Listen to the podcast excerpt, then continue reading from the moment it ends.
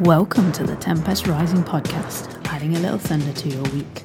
I'm your host Celeste, creator of Project Tempest, bringing you this free training to help you optimize your resistance and own the storm. Today's topic standards.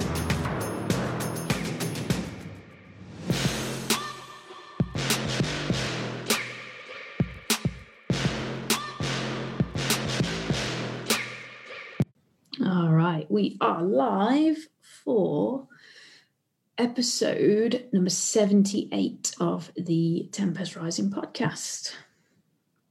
So it's been a couple of uh, weeks since I did a podcast, just because I've been working on a lot of stuff, improving all the programs, um, you know, introducing all kinds of things, which I talked about in the video update last week. So you can check that out to find out what's been going on. Um, but short one this week, just kind of a little lesson that I've learned this week. So, uh, a little lesson around standards. I've talked before around the idea of tolerance and you kind of get what you tolerate and, and that kind of stuff. But I've never really talked about standards. So, I'll tell you a little story. Um, one side of our fence in our garden obviously belongs to our neighbours and they used to have a shed in front of it. So we had an odd panel that had never been replaced. Having removed their shed, they decided to fix the, the fence, you know, new panel, fix the fence up. Then, with the terrible weather we had a couple of weeks ago, the panel actually fell down, um, which is fine, you know, they said they'd fix it. Um, and they did. They fixed it, they put in some new posts and things. Um, and then they put the old panel back in and, and, kind of patched it up with bits of wood and, and whatnot. Um, for them, it's it's okay, you know, it, it looks fine. It, it meets their standards and it meets the standards of the, the person they had repairing it. For me, it doesn't meet my standards and it's going to take a little bit of work for it to meet my standards and you know this is no judgment on them. It's just an observation. And it also told me a lot about myself um, as i was thinking about this. Um, because i've always had really high standards. And it's led to a lot of disappointment and a lot of frustration because not everybody holds the same standards. And that's a lesson that i've had to learn the hard way. And you know that's okay because we're all different. We are all going to have different standards and we can't all you know be held to the same kind of level. That's different. We're all, you know, we're all different, and there's no right or wrong within that. There is no judgment within that. It only becomes an issue when someone's standards don't match yours. That's when it becomes an issue, and that's what I've experienced with with our fence um, recently. And I think a lot of it comes down to to kind of caring. If you care about something, your standards around that thing are going to be a lot higher. When you don't care about something, it really does show. And this creates a problem because we can't care about everything, which means we can either compromise our standards and do things to a lower level, or we stick to our standards and we do things well we do things to you know the best of our ability and, and, and to reach our own standards and we hate the process and we waste energy doing something that's not you know important to us it's not aligned with who we are and what we want. And we can end up wasting a lot of time a lot of energy on these things when we could be doing something else.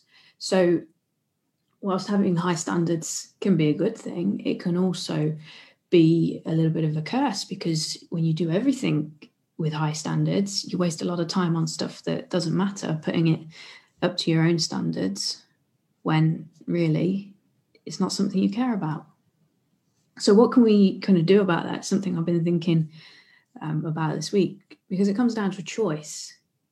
We either don't do it at all or we get someone else to do it, someone who does care about it, because it's either an opportunity for them to demonstrate their skills or because they get paid.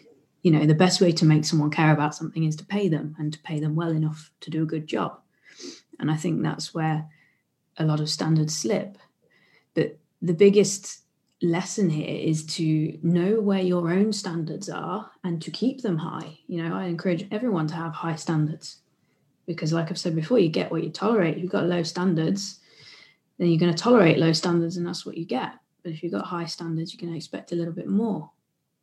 Um, but within that, we don't want to expect too much because if you have high standards and high expectations, then you're going to be disappointed more often than not.